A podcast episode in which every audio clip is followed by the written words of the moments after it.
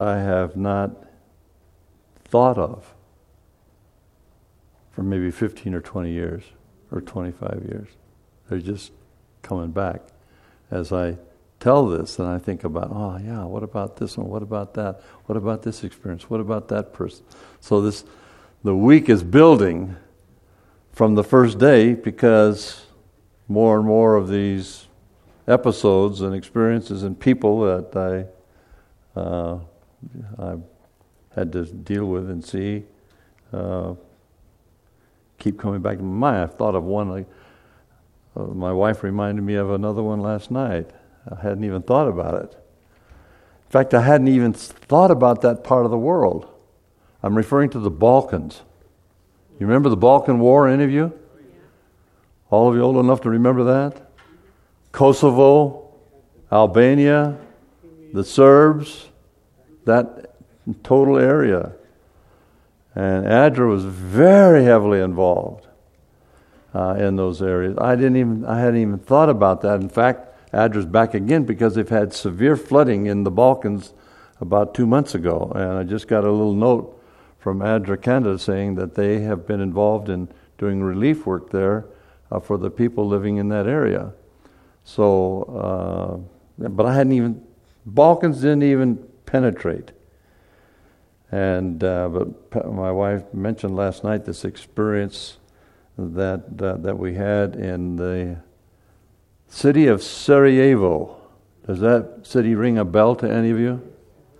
Well, I want to tell you about it a little later on this morning. I'm going to give just a few more minutes for the saints to come in, and I'll cut my time short today. It's not too bad. We're only a few minutes behind.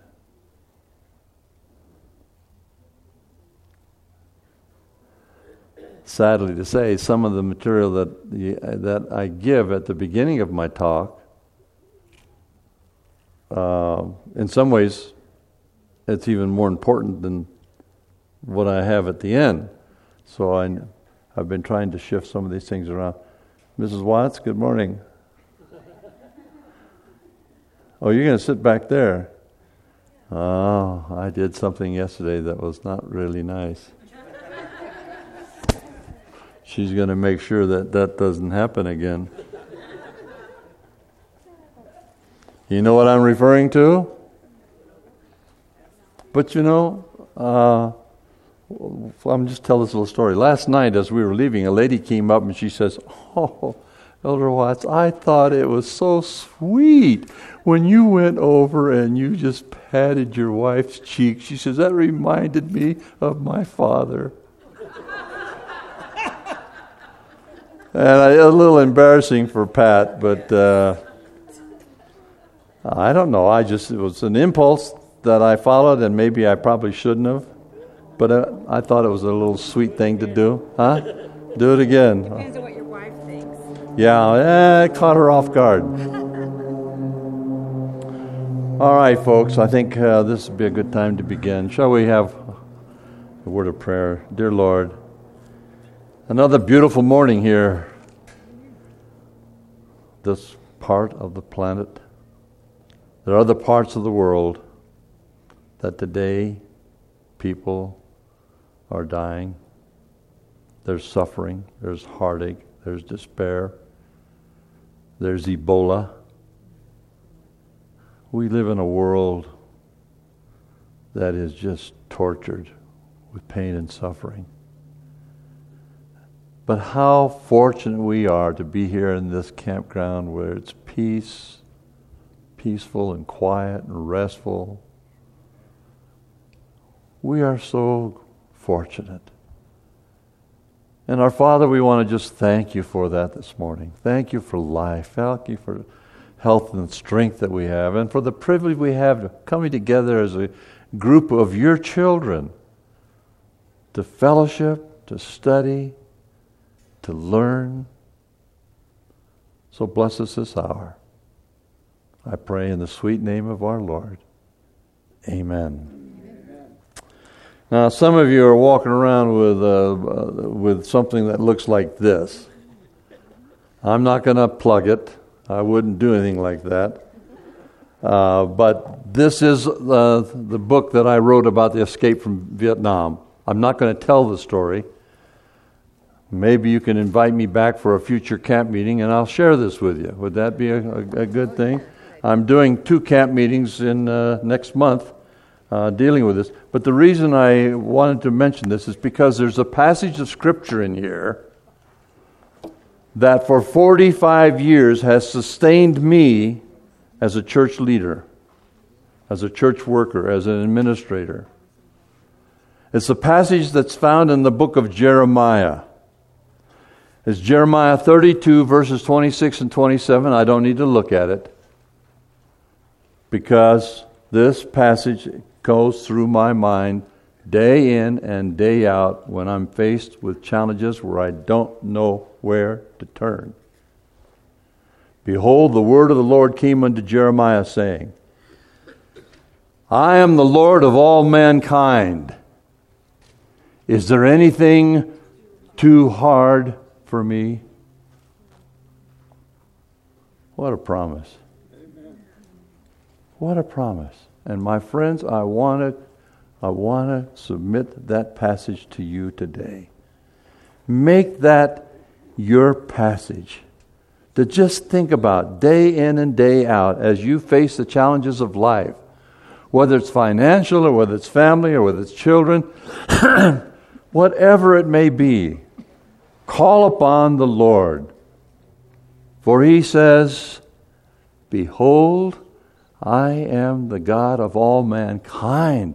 I'm the God of all mankind. I created this world. I created you. And there's nothing too hard for me. So today we're going to talk about the good, the bad, and the ugly, and a few other things. All right? And I have been debating now for the last three days since I gave that title and I thought about that title and I thought, you know, that wasn't the best title to use, but it was catchy. right? Get your attention. And I'm saying, all right, do I start off with the good and then end up with the ugly? Well, I'm not sure I want to do that. Do I start with the ugly and then go to the bad and end up with the good? Well, anyway, I'm going to mix this whole thing up, okay? and, and then I'll try to point out to you which one fits where, but I don't think it'll take long. You'll figure it out in a hurry. So let me start off with, uh, with the ugly. Some of the weirdest, scariest, and worst experiences that I had and that, that Adra experienced. So I'm going to share one of them. Uh, right after Russia collapsed, the Soviet Union, and then it became Russia, uh, Gorbachev lost his leadership and it was turned over to another man. Can anyone tell me who it was? Yeltsin. Have you heard the name Yeltsin? And so we were involved. Adra was involved in, in working in Russia. I don't know if you knew that. We didn't give a lot of publicity. But there were people living in the Ural areas of Russia, central Russia, that were deprived. They didn't have, they were suffering, they were, they were dying. They, had, they didn't have food, they didn't have medicine. It was a terrible situation. And so, if you can believe it, our ADRA country director, a Russian young man, made contacts with the government and asked if it would be all right for the United States government to provide some assistance in that area. Well, the government said, We need help. We can't do it. Fine. And so an agreement was made that we would start off an, uh, an operation in the Urals, in a, little, in a city called Ekaterinburg. And it was right in the heart of the Ural Mountains.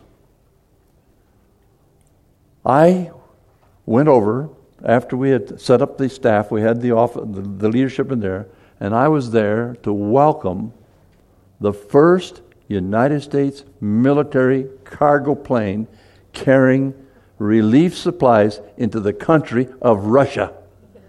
Now, you talk about a strange experience. That was it. So I stood there in the runway and I watched these C 140s and the, and the C 5As, these huge, huge aircraft coming in loaded with food supply. We're talking about flour, wheat, corn, milk, powdered milk, oil. And so the planes came in, they landed. Trucks went up to take the delivery.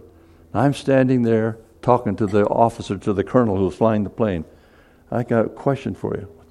I said, What feeling swept over you when you crossed the border from Germany into Russia? Oh, man.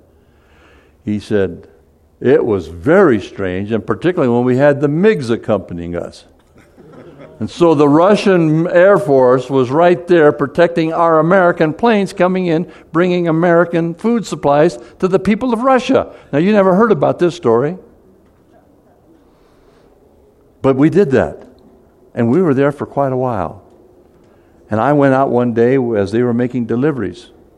We went up a apartment complex, one little light in the hallway, several steps, and uh, knocked on the door. And this very elderly lady came to the door. And so we brought some food for her.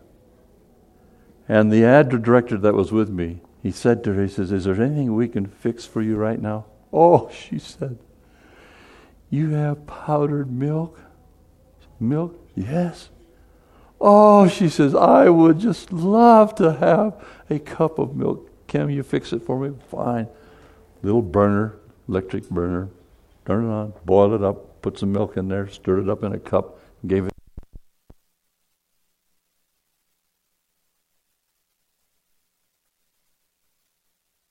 What did I do? Am I all right? I'm wired up. And so I had a little visit with her. And she said, uh, I haven't had anything like this.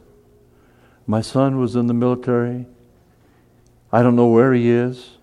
I'm on a pension. She told me how much the pension was. It was about three or four dollars a month. That's all she's getting. Her husband was killed in World War II. She's a widow. She has nothing. Nothing is being provided for her till we came along and provided these food commodities. I said, well, How are you getting along? She says, Oh, Mr. Watts, the most difficult thing I have is getting medicines. I, I have to have some medicine. I don't have any money for it. Well, shortly after this, I was invited to the Kremlin. And I was scheduled to meet with President Yeltsin. You remember the guy? sort of an interesting fellow. He had one major problem. You know what it was? Vodka. Vodka. And uh, so he was constantly uh, in a state of uh, limbo, uh, not knowing exactly what was going on. But when he was sober, he was strong and firm and gave some leadership. But uh, in, in order to seal his presidency, when he ran for election, he uh, brought on to be the vice president um, a uh, former lieutenant general in the Air Force, a lieutenant general in the Air Force that was a popular war hero. Everybody in Russia knew this guy, and he was the one that led the bombing campaigns that wiped out a part of Russia. Do you remember what I'm talking about? that area where they have been fighting for years, he had bombed the daylights out of that area they had. It's called Chechnya. So I was with our delegation ushered into the Kremlin. By the way, it's a any of you've been to Russia? It's a beautiful, beautiful place, the Kremlin. Beautiful. Guided in down this hall down this way walked into the office where we were to meet the president. Ornate office, huge desk. There were about four or five of us uh, representing ADRA, and we were to share with them what we were doing and what our desires were for the future. Anyway, the president couldn't make it because he was indisposed. so the vice president walks in Now, I don't know this man, I didn't know anything about him. But he walked in, very brusque, came in, uh, very curt in the greetings with his, uh, his lieutenants, sits down at the head of the table. I'm right to his right side, and, uh, and he start, excuse me, and he starts in. And I'm looking at him. I like to watch body language. So I'm looking at this guy. Boy, is he a mean looking guy? And uh, he had salt and pepper hair, big scar that ran from the corner of his eye down his cheek. He had sideburns, gray pepper, steel green, uh, uh, uh, green eyes, uh, blue green eyes, big mustache. And he started in. Said hello, and he started in. Didn't give us a chance to express what we had come for or to express our appreciation for the privilege of seeing him. It's one of the first things I say to a, a head of state or an important VIP. Thank you for the opportunity that you've given us to meet with you. It's a privilege. We consider it an honor. We're looking forward to having a visit with you. None of that with this guy. He started in, and he, from the moment he started talking until he finished, about 30 minutes later, all he could do was criticize Yeltsin and the government. Now, how would you like to have a vice president like that? no sense of loyalty, no sense of commitment, no interest in what's going on with the people. All he could do is criticize Yeltsin and the policies of the government, and then that changes had to be made. And I thought to myself, President Yeltsin, whatever you do, keep looking over your shoulder. Uh, the conversation ended. I thanked him for his time. We didn't able to say much. He barks out an order, and his assistant comes out with a nice big portrait of this man, of himself. And so he autographs it and gives it to me, and he says, It's nice to have you. Thank you for coming. And that was it. We got out in the car and headed back to the, my hotel. I turned to the ADRA's staff and I said, I'm going to tell you something. And listen to me carefully. What's that? I said, This man is one of the angriest leaders, world leaders, I have ever seen. There's not an ounce of compassion for the people of this country. All that he can think about is himself and his power and his future. And that eventually his desires will be to grasp the leadership of this country and take control of it. And if that happens, believe me, you will regret it. The people of the country regret it. What do we do? I said, if I were here in this country, you need to rally the membership and you need to pray earnestly to God that this man never becomes the leader of your country. Never have I seen a world leader talk and act and look like this man. It was scary. It was really scary. His name, Rutskoy. You've never heard of him, have you? Because he faded out. Do you know God puts into positions of leadership the people that the men that he feels should go into leadership. Many of them are not good, many of them are very evil, but it all eventually works out according to heaven's plan. Do you believe that? Yes. And uh, and that was that was an experience. So I put him in the class of the ugly. Would you agree with that? I put him in the class of the ugly. Um, let me let me mention a couple of others here.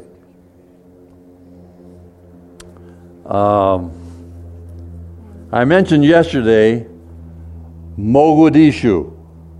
Where is that? What country? Somalia.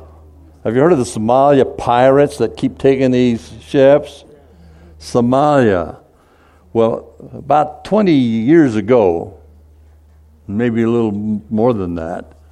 Um, Somalia was facing a major crisis. The problem with Somalia was that there was no government. No government. So, how did the country function? You had what they called warlords. Have you heard that one? The warlords. They'd have their tribes and their, their you know, their worker bees, their, their generals and their leadership and their military, and they would have conflicts with the ones just across the street or down the town, down on the other side of town or in the next neighborhood. And so these warlords were constantly clashing, and there was no no semblance of order. And it was just a power struggle to see who would, who would be able to get enough power to be able to take control of the country. And it just didn't work out for years. So there's no infrastructure. The, the government just virtually non existent. And these warlords were terrible leaders, terrible men. Many of them were very, very cruel. And so I was asked to come to Mogadishu, and I'm saying, you know, I didn't volunteer for this, but, you know, well, you, we need to have you here because uh, we're going to be involved in working with the United Nations and other organizations like CARE and World Vision in providing help to the people of Somalia who are, who are literally dying because the warlords would not allow any shipments to come in. And so one set of warlords can control the port the other ones control the airport, and so you have this kind of a situation right in the city of Mogadishu. So I flew in to Mogadishu, the airport outside of town. When I drove through the streets of Mogadishu, I want to tell you, I've seen war areas. I have never seen a place that was so shot up that you wondered how anybody could live in that city. I didn't see one pane of glass that not, had not been shot. Not one pane of glass in the buildings, whether it's an office or a hotel or whatever, shut up and pockmarks. You know what I'm talking about? Those of you who've been in the military, and then the mortars. And the buildings were all shut up. It looked, it looked as bad as Hiroshima after the atomic bomb. It was terrible. And you wonder how in the world can people survive? And so here the United Nations is trying to bring about some semblance of order and support and help for the people who are dying. So the warlords were cruel. I went over, now I'm going to tell you the story of, switched because here's the contrast the warlords, evil, a lady who was a saint. So there's a lady that lives on the outskirts of town, has a little compound, has a little area that is her own. It's her own security. She's a humanitarian. She has been involved in humanitarian work for many years in the community. And so the warlords know her. And they stay away because she's doing a good thing. And if they cause any problems for her, the people would rise up against them. So these guys are smart enough to know leave Kudasi alone. Her name was Kudashi. And so our ADRA director was there. And she said, Where are you going to stay? Well, I'll stay. No, you're not staying in a hotel. Her husband owned a hotel down. No, you're not staying in a hotel. Well, I, you're going to stay here at my place. I have a little apartment over here. And you make set up your office here. And so she she arranged for the ADRA staff to stay in her home in another little a little building that she had they had an office there, they had a place where the staff could meet, and where the ADRA director and his wife could live. And uh, it was dangerous. And she, when I showed up, she said, well, You stay here. I said, Well, I don't want to inconvenience you. I said, staying. She says, Dr. Watts, it's not safe down there. I went by and saw the, uh, the hotel. It was a nice, nice looking hotel, probably the nicest one in town. Nothing luxurious, but it was clean, neat. She said, No, you stay here. You stay here. As long as you're in this country, you stay here. We'll take care of you. We'll have a bed for you. We will feed you.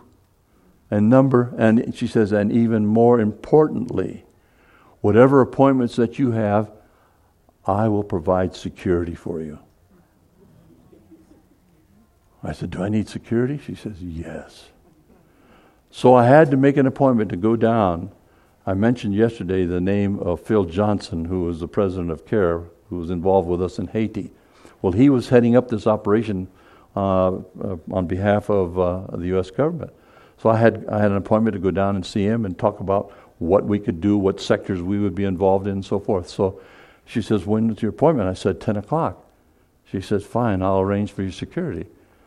So at 10 o'clock, I go out to get. There's a Land Cruiser. And on top of the Land Cruisers are two guys with machine guns.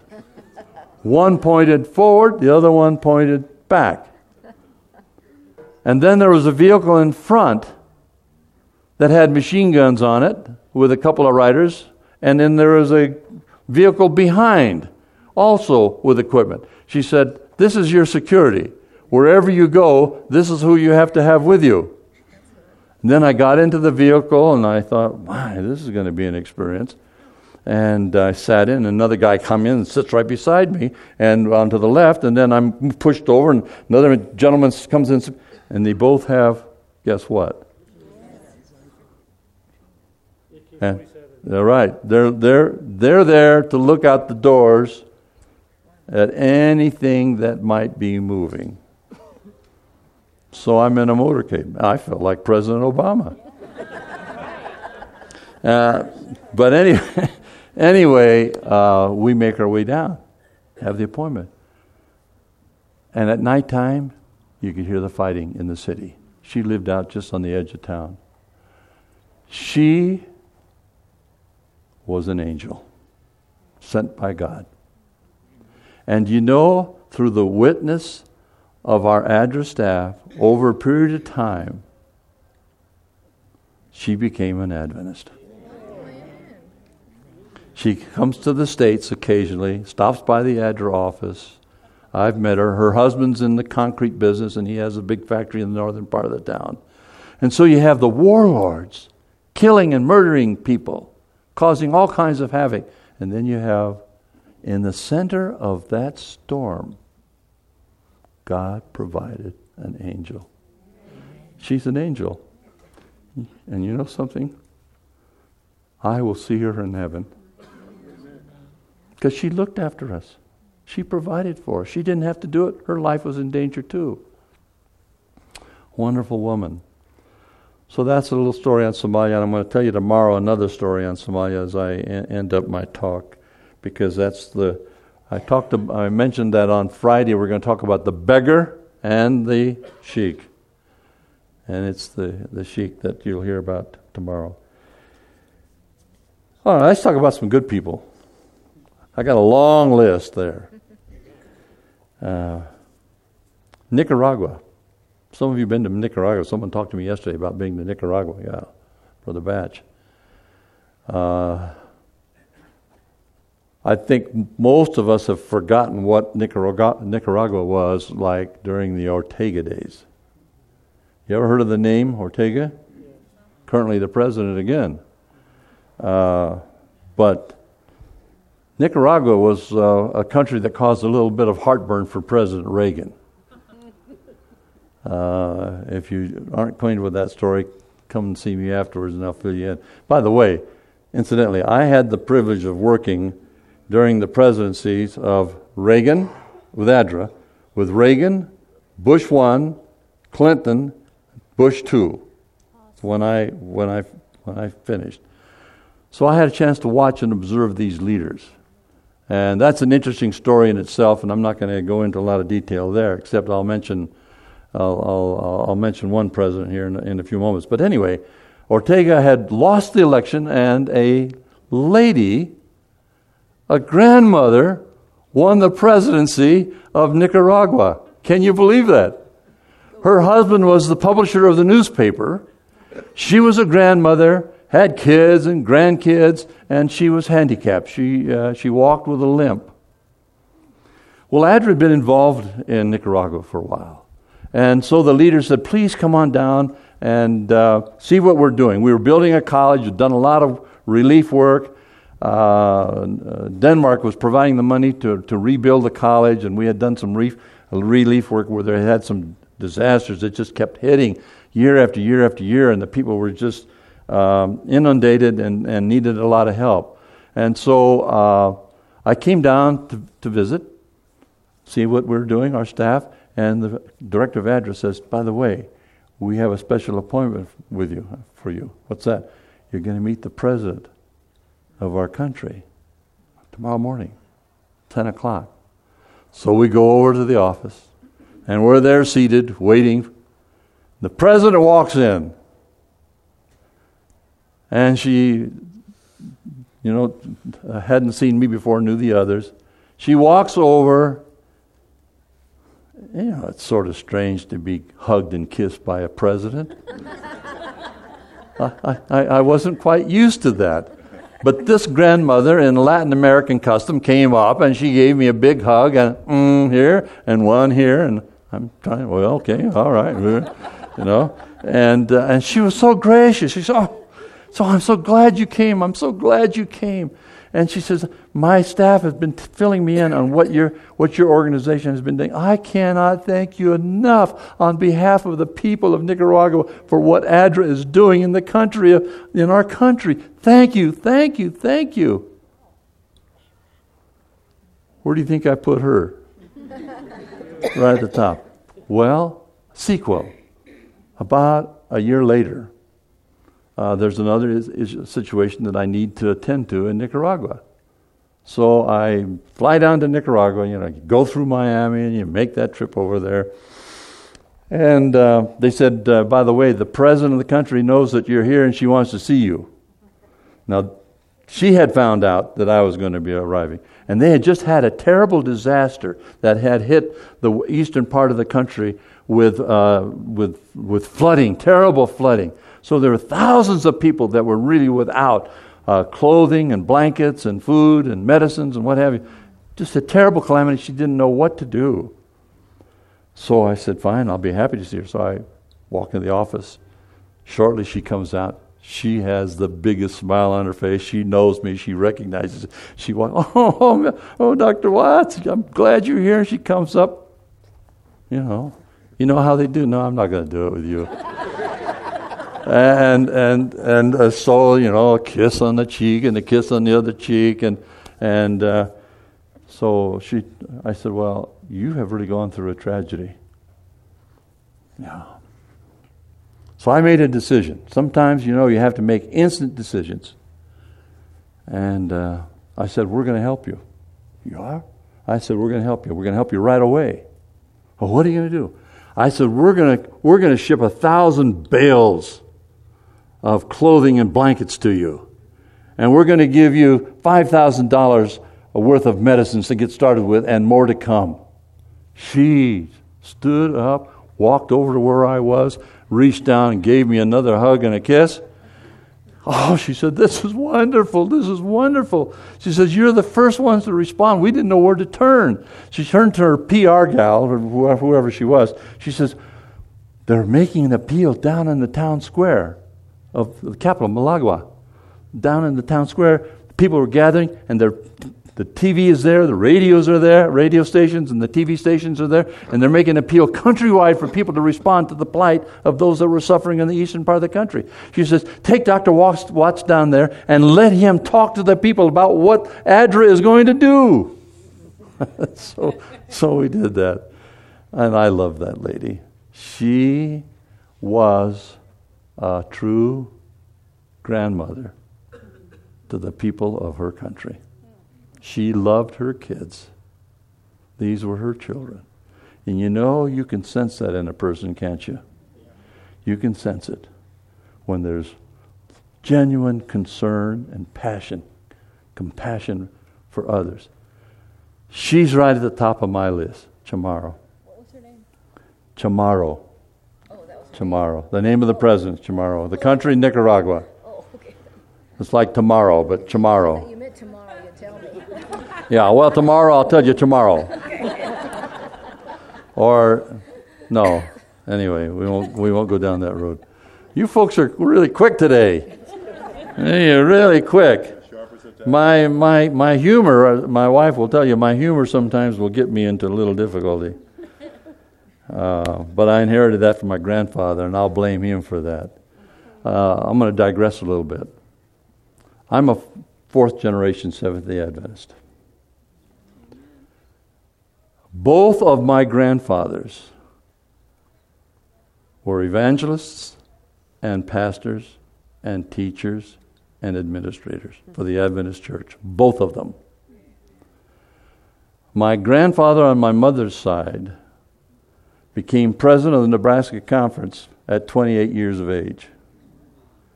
And he was one of the founders of Union College. He was the president of the conference when the college was founded. He later went on to the General Conference and was secretary of the General Conference in Battle Creek from 1897 until 2001. Whereupon, after that General Conference session, he came back to Union College as president of Union College, the sixth president of Union College. And from there, upon the advice of Ellen White and the brethren, he and the family went to Australia to follow Ellen White, where he served for 10 years building up the educational work in Australia. So my mother grew up in Australia. She was just there when she was just three years of age. My dad's father uh, was a farmer in Iowa, corn farm.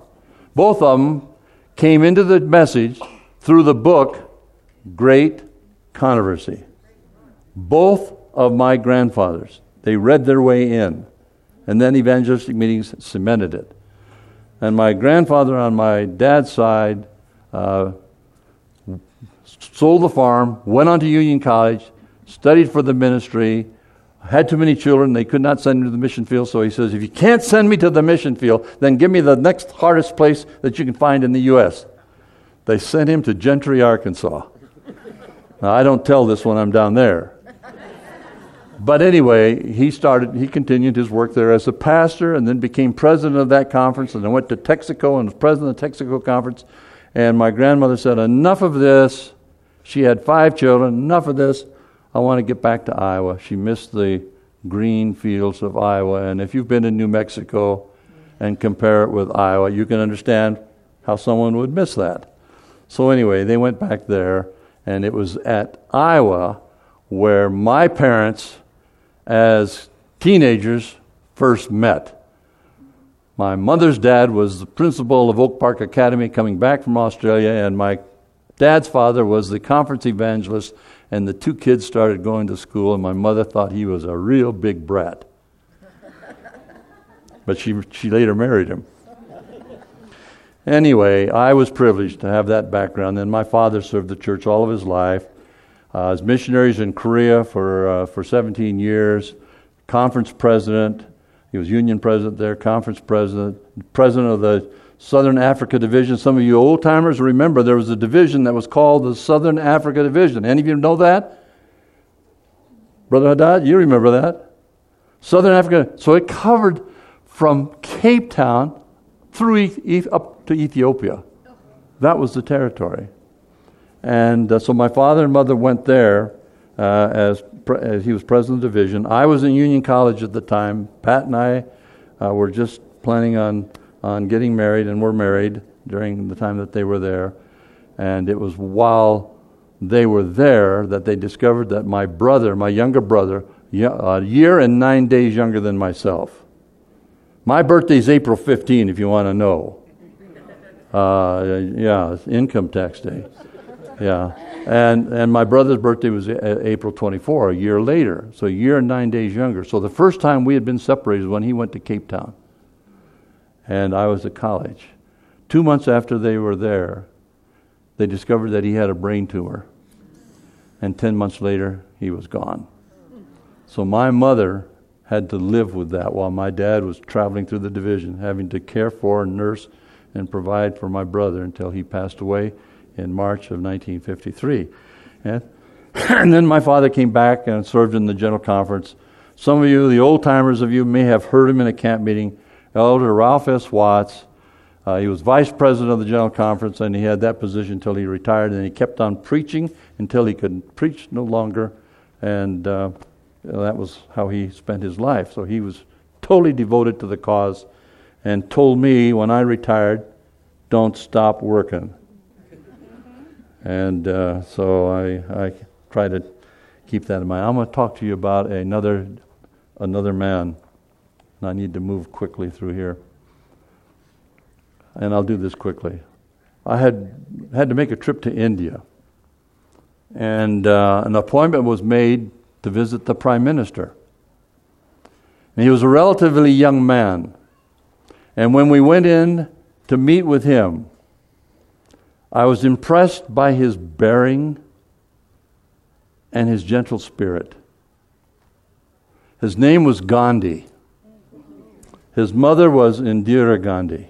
She had been the prime minister, and you know what happened to her? She was assassinated. And so he now was the prime minister.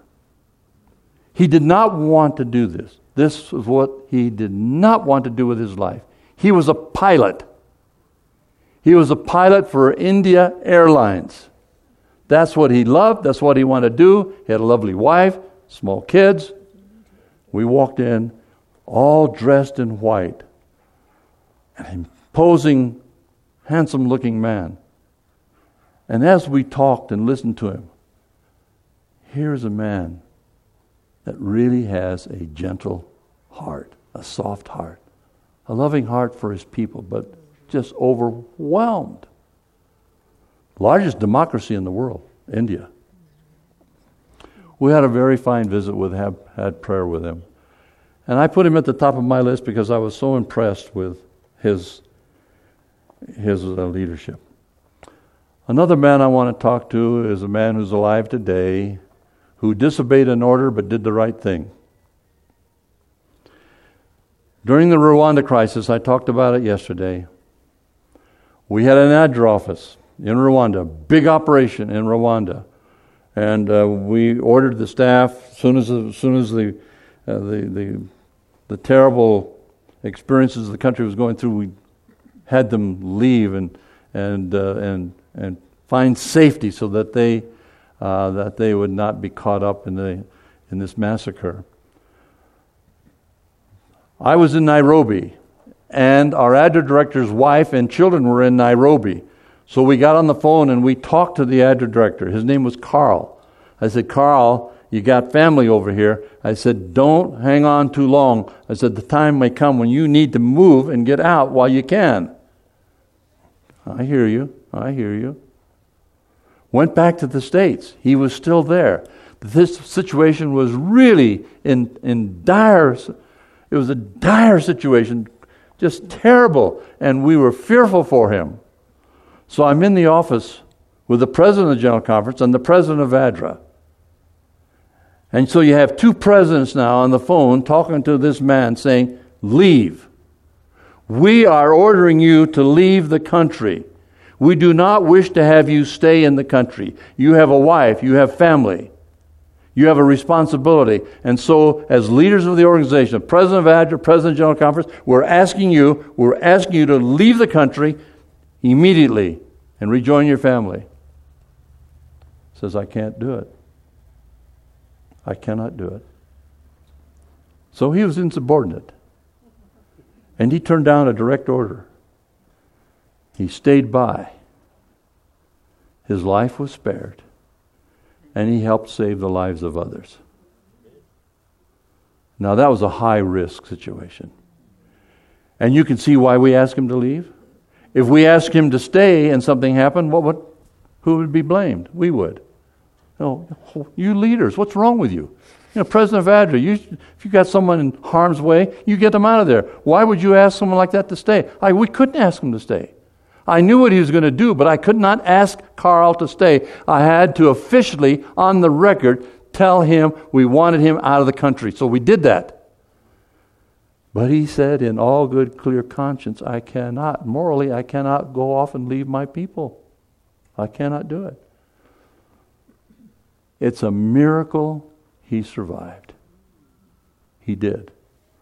He ended up teaching Bible at Milo Academy for many years, pastored the church. Now he has started his own little ministry, and he's going all over the country telling his story about Rwanda and the situation that he experienced there. I have not heard his story. I would like to. I get a copy of the book. His father eventually ended up working for ADRA in Russia on this project that I just told you about earlier. So I would put Carl Wilkins Bad boy, but good man. And uh, you, you have to live with that. The bad,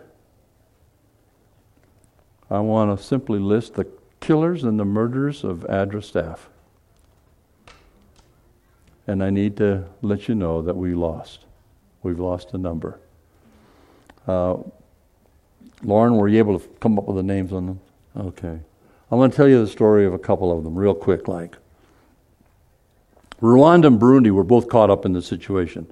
Our ADRA director in Burundi came back to Burundi. He was from uh, uh, one of the Scandinavian countries. I'm not sure which one. If, if the name is Nielsen, where would that be?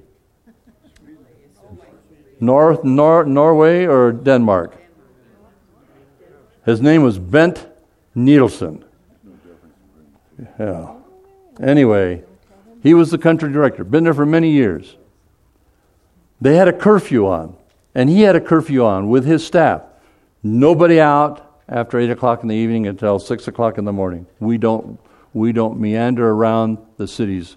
I think the capital is Bujumbura, the capital of Burundi. One night, the staff wanted to have a birthday party for him. Fine. So his wife invited the staff over to the house, and they celebrated. They had, they had the cake and the whole thing. And he looked at his clock, and it was uh, 8.30, somewhere in there, 8.30 or 9. And one of his staff, one of the ladies, needed to get back home. And, I, and she says, well, I need to leave and, uh, and catch uh, transportation. No, you can't leave this hour of night. It's not safe out there for you. I said, well, I've got to get back. He said, well, I'll drive you back. And his wife said, no, that's not, not probably the best thing to do. He says, I've got to get her back, so I'll drive her back quickly and then I'll head right back. So he jumps in the car with her, takes her to her home, and never shows up. They found his body the next morning lying by the side of the road and the vehicle gone. The killers, the murderers, they wanted that vehicle. They stopped him on the way back. He probably argued with them or tried to talk them out of it. They weren't going to take any conversation. Boom. And we had to bury him. A good man. He made a poor decision, but he was a good man. He loved ADRA. He loved the people of Burundi. They gave many years. That happened again down in Sierra Leone, Liberia rather, Liberia. Country was in turmoil. Our ADRA director from Norway, whom Pat and I had been with just a few months before. I spent the entire, a couple of days with him. And Pat spent a day with his wife, lovely wife, and, and a couple of kids. He was a good leader. He had good rapport with the government. We were getting significant funding from Norway. So he wanted to go down and see how the project was going along, how things were going. So he arrives down there. They secure a vehicle. They have uh, staff. And as they're driving along, a group of bandits, a group of uh, men, military men, dressed in military, stop the vehicle, take the men out, shoot them in the back of the head, and take the vehicle. Evil men. Evil. But he was doing what he believed was God's work. We've had several of those. We had a dentist in Rwanda working for ADRA. One night there was a knock at the door. I think it was a Friday night. And he opened the door, and there was a group of armed men. They were wanting all of his electronic equipment, his stereo. He had the music playing, Sabbath music. Told his wife and family, just stay, stay. Don't say anything, just sit there. Let them have what they want. So he argued with them a little bit. Opened, they, they forced their way in. They looked around the house and they began to take the equipment off the shelves that they wanted and, and start to carry and, and carried it out to the pickup that was out there in the driveway, a little sidewalk with a little gate. And they started loading it. He made a terrible mistake. He should have stayed in the house. He should have stayed seated with his wife until they left. But he got up to follow them. And he walked out to the door, saw what they were doing. He walked out on the steps, and one of the men turned around, pow, shot him in the forehead. Our dentist. You know, it's hard to explain things like that, isn't it? How, we ask, how could God allow something like that to happen? I don't have the answer to that. I know he was a good man. I know he was helping the people. I know he li- loved the people. And a few years later, I'm doing camp meeting in Mississippi at Bass Memorial Academy. So Sabbath morning, I'm telling stories like this, and then I have the 11 o'clock service. In the afternoon, I tell uh, this story right here. So, boy, they're working me. Sabbath school, the 11 o'clock service, and then the afternoon. So I'm doing the whole thing the whole all day, and uh, so I'm telling the story. Unbeknownst to us, sitting next to Pat, back in the audience, was the wife of the dentist. Now, is that a God thing? She was seated next to Pat. And I've told this story at the 11 o'clock hour. I found out who she was in 11 o'clock hour. After I ended my sermon, I told this story. And she was there sitting next to Pat. She sat, we had dinner together, lunch that they provided, and she told the story to Pat. I didn't have that much time to talk to her except to just pass along my condolences. Two boys, both of them at PUC. Uh, they, one of them went on and, and took medicine. We can't remember her name, can we? What was her first name, Pat? Rosemary? Rosemary. Okay, Rosemary. We can't quite put the last name to it, but anyway. Uh, beg your pardon? Yeah. She's at, you heard, have you heard of the self supporting organization called Uchee Pines? Yeah. Did I pronounce that right? Uchee. Uchee. Uchee Pines is where she is today. And we don't know where the, where the boys are.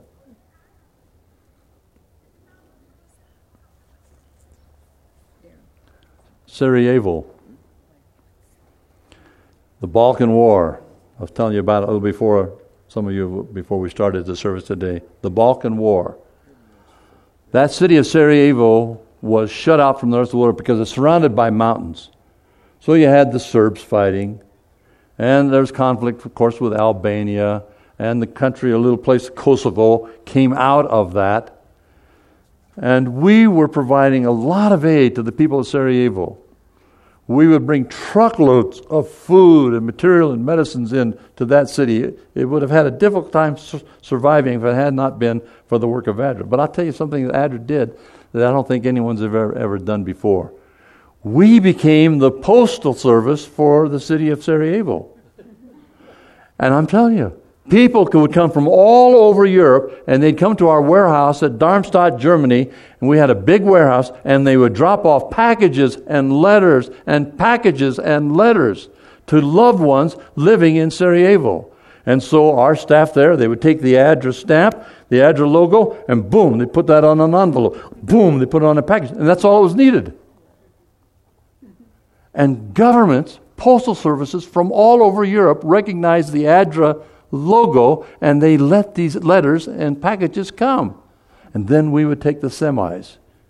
And during the darkness of night, they would make their way through enemy territory and wind down into Syria. Now, some of our guys got stopped, and some of them were, were harassed. But we didn't have anyone killed doing that. But there is an evil man on a hill looking down on Sarajevo that one day took out his rifle. He was a marksman. And he saw this young lady walking down the street, and he pulled the trigger, and he killed one of our volunteers, a 16 year old Seventh day Adventist girl who was delivering mail. Now, the city was demolished, our church was hit, but ADRA, you go to Sarajevo today, you ask anyone about ADRA, they'll get a big smile will come on their face and they say, Thank you for ADRA, because during the war we had no way of getting help. That's what makes you feel good about people like that. She gave the supreme price. Now I've got a couple more, then I, I need to. Uh, I want to bring Lauren on. Lauren, I want you, to, you and I to talk a little bit about water. But I want to mention some other people in Hurry that I've met, okay, that I uh, had just some interesting visits with. Uh, Tom Brokaw, does that ring a bell? Oh, you still know Tom. He's been off the air for a while. Well, Tom was at a reception in New York City at the United Nations for the visiting foreign minister from Vietnam. Now, I wanted to, I needed to be at that reception because I needed to meet that foreign minister. But while we were there in the little reception area, and they're going around with their drinks and what have you, and I have my Seven Up, and uh, and visiting, I see Tom Brokaw.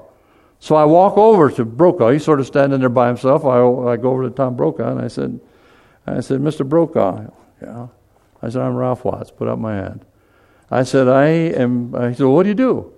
I said, I'm the president, CEO of a humanitarian organization called ADRA. Oh, yeah, I've heard of you. I said, I got a question for you. He says, Fire away. Well, we talked a bit, and then I said, I've got this question for you. He said, What is the question? I said, You know, every time there's a major disaster in the world, ADRA is there. We're there. Our people are there. We're giving help. And I said, You get on TV and you talk about what's happening in country X and the terrible disasters there, and then you say, these, uh, eh, you know, here are the organizations that, uh, it used to be, here are the organizations that you can contribute to. And they'll have them listed there alphabetically. Now they've stopped that. And I said, me what's going on? I said, You know we're there. He said, Yeah, we know you're there. But he says, It's political. It's political. I, said, what do you mean? We're humanitarian organizations. He says, Yes, but he says, ADRA, A D R A, you're at the top of the list. So you, you get mentioned early. And he said, Because we are beginning to get some pushback on this, our organizations and all of the television networks, we have made a decision. We're going to refer to you as aid agencies, all in one grouping. Aid agencies. So he says, ADRA will not be singled out unless it's a very unusual situation. So I told our staff, I said, anytime we're involved, and I hate to say this maybe publicly, but I'll, I'll say it to you anyway. I said, anytime public there's a disaster, make sure you're wearing your ADRA shirts, put up a big banner ADRA where the cameras can't miss it. and, uh, and so, anyway, uh, but that was, but you know, that's the, when I do town hall meetings and I ask people to give questions, that's probably one of the most popular questions that's ever that's been asked me. Why is it that when there's a disaster, ADRA isn't mentioned? Now you know the answer. It's Tom Brokaw, but he was kind enough to tell me. So I've got him on the uh, I got him on this you know so-so list. uh, very unusual experience was my visit to North Korea. Uh, you know, I think I told many of you that I was born in Korea. I was born in Seoul, Korea. At that one, at one t- at that time, there was only one country altogether. It's called Chosun. That was the name of Korea. It was Chosun. And uh, the dividing line took place at the end of World War II. It was a terrible decision made in Yalta when Germany was divided up, Berlin was divided up, and Korea was divided up and the Russians got control of the northern part of Korea, the DMZ line as they called it then. And then you know the rest of the story. And then a few months later, war breaks out. Uh, June 25, 1950, uh, the North invade the South, and this terrible bloody conflict uh, has continued. And by the way, did you are you aware of the fact that there has never been a ceasefire? They still meet in at the DMZ every occasionally talking about the situation there. So we have military, U.S. military, right on the line that borders North Korea. I've been up there. I was up there recently. I could see our soldiers there and the Korean soldiers. And you just a few feet away are the North Korean soldiers. And so they're face to face. Well, anyway, I was invited through the United Nations representative to visit North Korea because Korea at that time was going through a terrible, terrible crisis. One disaster after another. Flooding, flooding, flooding. This particular year had destroyed their roads. many of the buildings, and their crops. So they were in terrible shape, and they knew it. and so, out of desperation, they sort of reached out and asked for some help, and we were invited. So the our our our uh, church, our general conference representative that goes to the United Nations, had been contacted by the North Korean representative. Would your organization be willing to come and give some assistance? So I was immediately contacted. And having been born in Korea, I thought, well, this will be a, an interesting experience. and so we pulled together a shipment. We got some of the most important medicines that they were needing, and we put it in a container. And United Airlines carried that for us all the way to Beijing at no expense. They provided that service. And then from Beijing, we flew into uh, into Pyongyang, the capital. Well, the airport's out of the capital, but we went to Pyongyang. That's where we had a meeting. there were four or five of us in our delegation. Now, when you go and meet with governments at, at a higher level, you don't go by yourself. If I showed up in Russia by myself or in, in North Korea by myself, they said, man, you know, this is not, this is not an important uh, meeting here. They wanted, they expect a delegation. And so we had to have a delegation. I did. I brought a couple of guys from my office and the adjunct director for, for the entire Far East, and we, we, we are the delegation. So we begin the process of meeting with them. And our contact was one of the men who worked in the foreign ministry, spoke very good English, and he was given the responsibility of, of negotiating with Western countries. And he was assigned to us. So every day he'd come in his big black Mercedes. And we would sit there, and he had his group, and we would negotiate. We would talk about because they said we would like to have a long-term agreement with you. In addition to what you did with this medicine, so we agreed on a number of things. I said, "How would you like to have a medical team come here and work in your hospital?" Oh, we, that would mean so much. They took us to the hospital, met with the, the medical staff, which you know, and I said, "We would be willing to send a team from Loma Linda, Dr. Haddad we'll send a team from Loma Linda and bring them up here. I didn't know whether they would do it or not, but I just made a commitment on behalf of Loma Linda. Went back and told them that, and and it was Joan Coggin, and she had no problem. She says, "Man, I'll you know I'll get a team and we'll go." They did. Anyway, I was involved one on one with this man. About two or three days into the meetings, we're riding in a car because we would break for sessions where they want to show us the beautiful capital of North Korea. By the way, it's a beautiful city. From the exterior, it's gorgeous, but inside, it's crumbling. And we stayed in this magnificent hotel with a little 60 watt bulb in the room, and the escalators didn't work. anyway, uh, so I'm riding with him. And uh, he says to me, he said, Dr. Watts, he said, uh, Where did you learn your Korean? I said, What are you talking about? He said, Did you marry a Korean woman? The last time I looked at Pat, she didn't look like she was Korean. I said, No. I said, I'm not married to a Korean. He says, Were you in the military? Were you stationed in the South and, uh, worked with Korean forces? No, I was not in the military. Well, you speak Korean. I said, What makes you say so? He says, in our negotiations, he says, we're over here, we're talking back and forth. You have your little group, we're talking, you're talking about, and when we come back to meet, you seem to know what we're planning. what we're talking about. Well, I do speak Korean, and I caught the gist of what was going on. So we had this conversation. And I said, uh, I said, you want to know what my connection with Korea is? Yeah. I said, have you looked at my passport? Oh, I know. He says, The immigration takes care of it. I haven't seen your passport. I said, Go take a look at my passport. Because on every passport it says, Place of what? Birth. Place of birth. And I said, If you looked on my passport and it says place of birth, it would say Seoul, Korea. 아이고, 좋겠다. 아이고, 아, 재밌어요. 아이야. That was his Korean. You say, oh, that's interesting, that's interesting. 아, 아주 재미있어요. 재미있어요.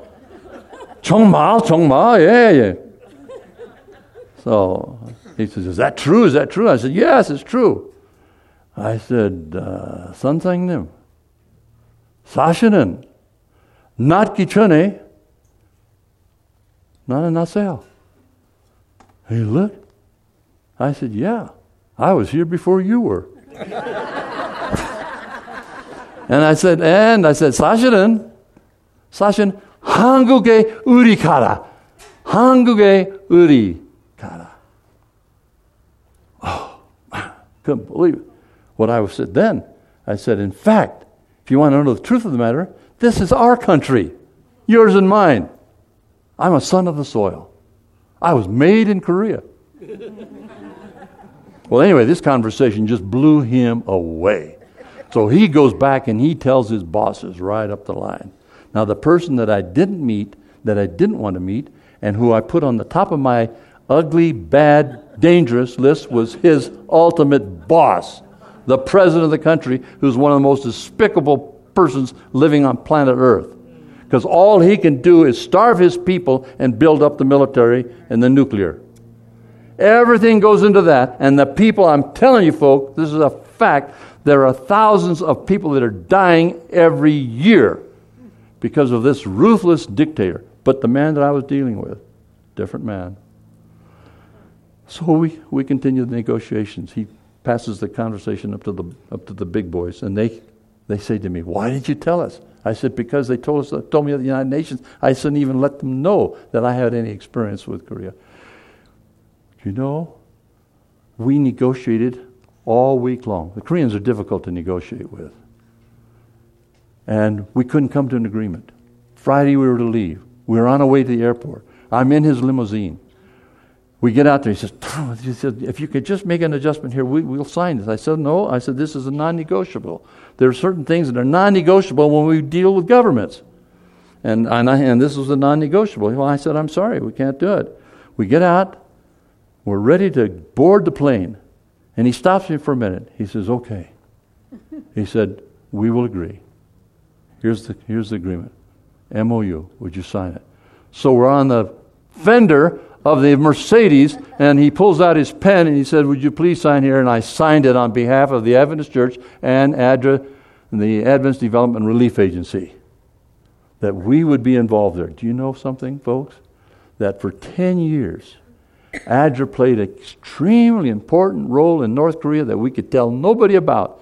And we were kicked out of there in 2005 because they wanted all of the organizations, all the NGOs out of the country because he, they felt that they, these organizations were sharing secret information to their home governments, which is ludicrous. But we built a bakery out of funds that came from Europe, a big bakery. And I saw the ADRA director just last month in Bangkok and I hadn't seen him for five years. And I said, Man, tell me, tell me a little bit. Remind me again of what you're doing. He explained it all again. The bakery got to the point where we were baking 200,000 loaves a day for the children and the orphanages that surrounded within a 100 mile radius of Pyongyang. Is that the ministry of Jesus? Saving the lives of those kids. We did that till they kicked us out. Now, one final story. I got to make this quick. This is humorous. We were in a crisis in the Sudan. And uh, we had gotten reports that the government was going to kick out. Now, the Sudanese government, if you follow politics, you know what's happening in the Sudan. It is a mess. Beg your pardon? Yeah, it was a mess. And now they have finally divided. There are two countries now, North and the South. The South, basically Christians, the North, Muslim. But when I was there, all Muslim. But ADRA had been involved in it. We've been involved in it since the 80s. And by the way, as a result of the work of ADRA in the Sudan, where we had just a handful 30 years ago, today we have thousands of Seventh day Adventist believers in the Sudan. Isn't that marvelous? Witness ministry of ADRA. So we were told, the country director named Jerry Lewis, he said, says we're gonna we we hear from the the underground that they're gonna shut us down. Can you stop by and meet with the government officials? and see if we can save it. And I said, sure. I was in Europe on my way to another place, but I, I changed my flight arrangement, flew into, into Khartoum. I was met there by the staff. I had two days. That's all I could spare. And so they briefed me on what the situation was. And ADRA was, had a big operation, very well known. But we had two or three small little NGOs that were sort of working under our umbrella, under our supervision. And uh, we weren't too sure how, how well they were doing. But at any rate, as you, if you're going to meet the head of state, which was, I, which was I, my, I was intended to do, that was my plan, that's what they asked me to do, appointment was made to meet the president of the country. But before you do that, you work your way through the lower levels. You meet with this official, and then you come to this official, and then you meet with this cabinet guy, you meet with this cabinet, and pretty soon, you know, you've covered all your bases there. Now it's time to meet the big guy. So it's 3 o'clock in the afternoon. Time has come. The president left that morning for a big meeting of African leaders. So it was the vice president I was going to say. He was a re- retired lieutenant general in the army. Tough guy. Big man. Spoke beautiful English. So here's our delegation seated on one side, big room, from here to the end of the tent beautifully decorated. Two chairs at the, at the end here. And the protocol officer says, Now, Dr. Watts, you will sit here, and the vice president will sit here, your delegation will sit here, and his delegation will sit here. And when he comes in, you stand. So we waited. Pretty soon, he walked in, we stood up. He came over, big smile on his face, gave me a big handshake, about the same, about the same height. We were about the same height. So we sat down. We started chit chatting talking, visiting. He had a good, I could tell quickly that he had a pretty good sense of humor. And so we began just talking about world leaders and world events and what the situation, and making a few little comments. And he would have a little dig, and I would have a little comment. And we were having a good time visiting. I looked at my watch and I said, "Oh, Mr. Vice President," I said, "Our time is gone." And I said, "We've taken your time. We need to leave." He said, "Look." He said, "If I want to talk to you, I'll talk to you." I said, But you got people waiting. He said, They can wait. He says, I'm enjoying my conversation with you. This is, I haven't had a good conversation like this with someone in a long time. Let's keep it up. So we continue the conversation. Another 15 or 20 minutes go by, and I say, Oh, man, this is terrible. We haven't even gotten to the agenda. And, uh, and I said, Mr. President, we've taken really enough of your time. Well, don't worry about it. Don't worry about it. You're here. I'm here. We're going to talk. We're going to have a good time. So we visited. Finally, I said, you know, we, we really need to leave. Oh, he says, you can't leave. You cannot leave. He said, I haven't had a conversation like this in years. He says, uh, he says, Dr. Watts, promise me something. I said, what's that? Come back next week and see me again. Would you do that? Oh, I said, I said, I would like to do that, but I said, I've got 120 countries that I have to. Oh, that's selfish of me. That's not ill considerate.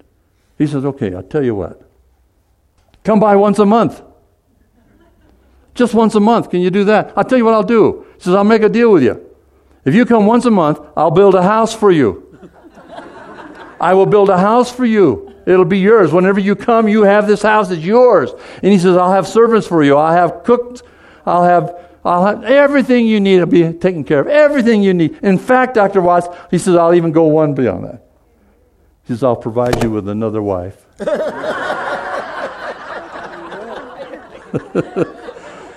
and boy, that caught me. and uh, I said, uh, called him by name. I said, Doctor or, or, or, or, General or Vice President. I said, You know, I said, that, that is a generous offer. but I said, I want to tell you something. I have one wife. And I said, She's fine. She's enough. And he paused for a moment and he looked over me and he took my arm. He says, Dr. Watts, there are times when I think one wife would be enough. he had four wives, and they were driving him crazy. But anyway, to finish up the conversation, he says, finally, time to go. He says, Well, he said, You came here for a reason. You want to know what our decision is. And I thought, you know, he's killing us with kindness, and now he's going to slay us. That's what went through my mind. He says, Yeah, we've made a decision. We've made a decision. There are two or three organizations that work under your umbrella. You need to know we made a decision today that in 48 hours they will be out of the country. Boy, that was the first shoe. Now the next shoe. As for ADRA, we want you to stay. We want you to stay. I could have kissed the guy, but he was ugly. and, uh, oh, man, I looked over at my staff and I thought they were going to faint. Just, thank you, Lord. Thank you, Lord. We had a good program in the country. We worked hard for years. So afterwards, I said, Mr. Vice President, I need to know quickly why you made the decision. Two things. There are two things about ADRA that I want to tell you that are very important. Number one, you stay out of the political arena. I said, Mr. Vice President, we are here to help the people of the country. We are your partners. We may not agree with everything, but our role here is to help the people of this country with you. That's why we're here. He said, and that's why we want you to stay. You have a great record in this respect. And number two, the thing that we appreciate also very much about ADRA, you keep your word. You do what you say you're going to do. Isn't that a good testimony? Amen. Father in heaven, we've spent these moments sharing and talking about ADRA and the people that we've met, worked with. There are many others that are on the list that we haven't gotten to, but we just want to thank you for the privilege. I want to thank you for the privilege that I have had of leading this organization. We've had difficult years, difficult days, and we've made a lot of mistakes. A lot of mistakes. But Father, in spite of our human frailty and our weakness, you have blessed. You have overruled. You have led. And today, around the world, people, communities, local governments, central governments say to us, We want you to stay because you are helping the people of this country. And you keep your word. We can depend on you. We want that to be the case, Father, because we believe that ADRA will have a ministry to do until the very time of the return of Jesus. Because we are fulfilling the commission you gave in Matthew 25 unto the least of these, you have done it unto me. Amen. God bless you. Tomorrow, the sheikh, they, the beggar and the sheikh.